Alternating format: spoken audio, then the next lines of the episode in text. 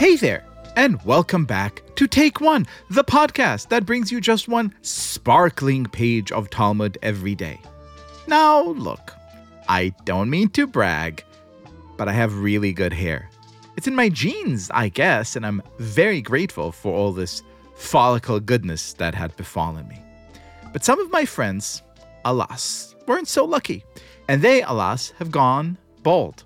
And being bald is at the focal point of today's pages, Nazir 46 and 47.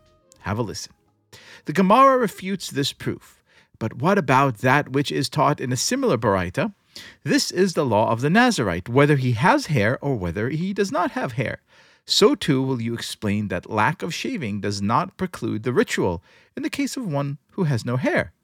But isn't it taught in the Baraita with regard to an entirely bald Nazarite who cannot shave his hair with a razor as required? Bet Shammai say he need not pass a razor over his head, and Bet Hillel say he must pass a razor over his head. Huh.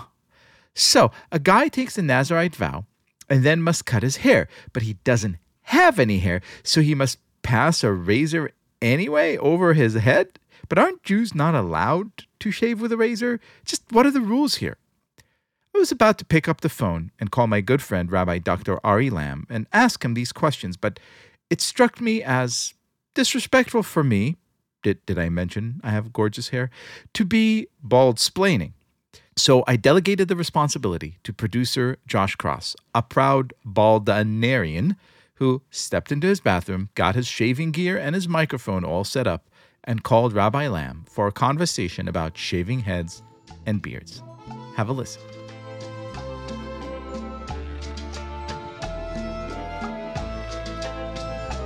Hey, Ari. What's going on, Josh? Well, Liel, of course, tasked me with looking at this particular daf about shaving heads. And it was a little bit surprising to me because I was always under the impression that every time I shaved my head, as I am a bit follicularly challenged, that I was breaking some rule. But it seems like taking a razor to my skull is not actually as bad as I thought. But it did get me thinking about what rules I might be actually breaking. So I'm actually in the bathroom right now. I was just about to shave my head, but I figured I'd better get some guidance first. So I called you.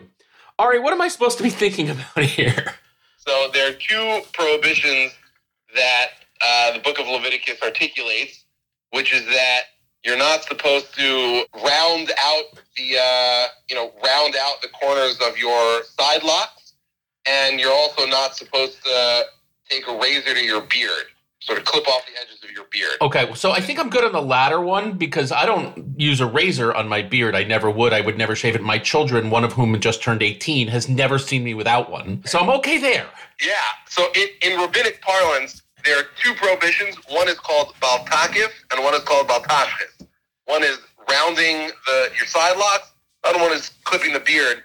The way it works is there's a classic dispute between Maimonides on the one hand and the Tosafists on the other, who are you know some of the great French, German, Rhineland Jewish intellectuals who are the kind of descendants and students of, of the great Rashi. And to make a long story short, it basically boils down to assuming that you can't use a, a straight razor to round your side locks and shave your beard. First of all, what are you allowed to use? And second of all, what is considered your side locks? What is considered a beard? Uh, Well, even before that, can you can we can, what Yeah. what is the definition of a side lock?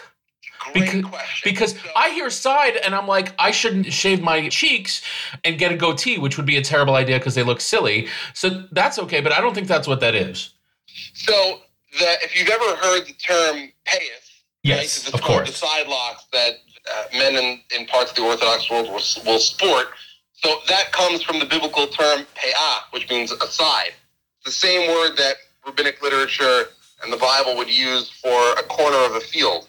And basically, what it means is some part of the side of your head you're not allowed to shave. Now, the common tradition is that the bottom of the side lock extends down to what you call the zygomatic arch. So if you're ever getting a haircut and a barber asks you, you know, how far above or below the bone do you want to shave on the side? So that bone, that bone at your temple, that's typically the, the traditional consensus of where the bottom of the side lock is. Some people think it extends down to your earlobe. Some people think it extends down to the bottom of your earlobe. So if you ever see some Orthodox males with like, you know, longer sideburns, it's because they're stretching that definition a little bit lower.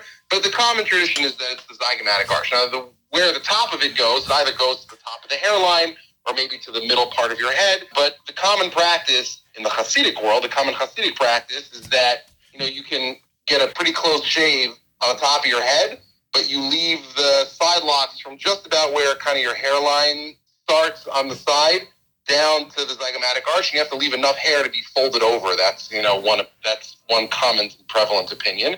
But the standard kind of traditional practice in other parts of the Orthodox world, particularly in the Ashkenazic world and in some of the, the Sephardic world as well, although I'm, I'm not as familiar with all of the varieties of practices in the Sephardic world because I'm Ashkenazic. The tradition is that in terms of shaving uh, your head and your side locks, the practice that you should use is you can use kind of uh, an electric shaver uh, to shave your head, and the closest you should shave it is like a one.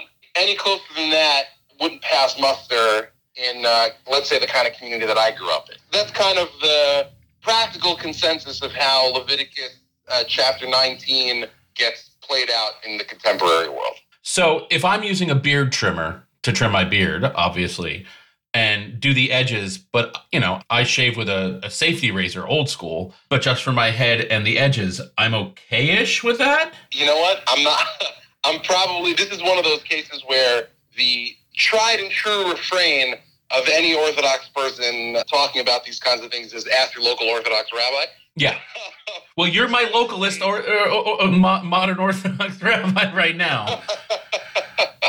without offering, uh, without offering a ruling, I will say, if I recall correctly, there's a, there's a handy dandy little book by Rabbi Jachter uh, about uh, halachic haircutting. I think I have it in my library somewhere, but would highly recommend picking up a copy of that if you can find it.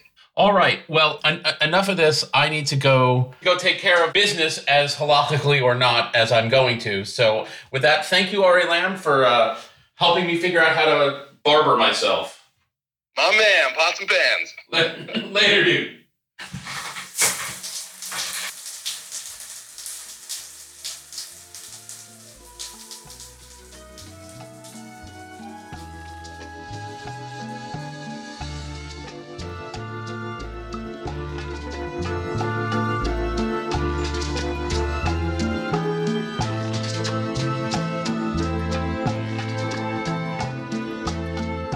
This has been Take One. If you enjoy the show, and I hope that you do, please go rate and review us on Apple Podcasts or whatever platform you use to listen to podcasts.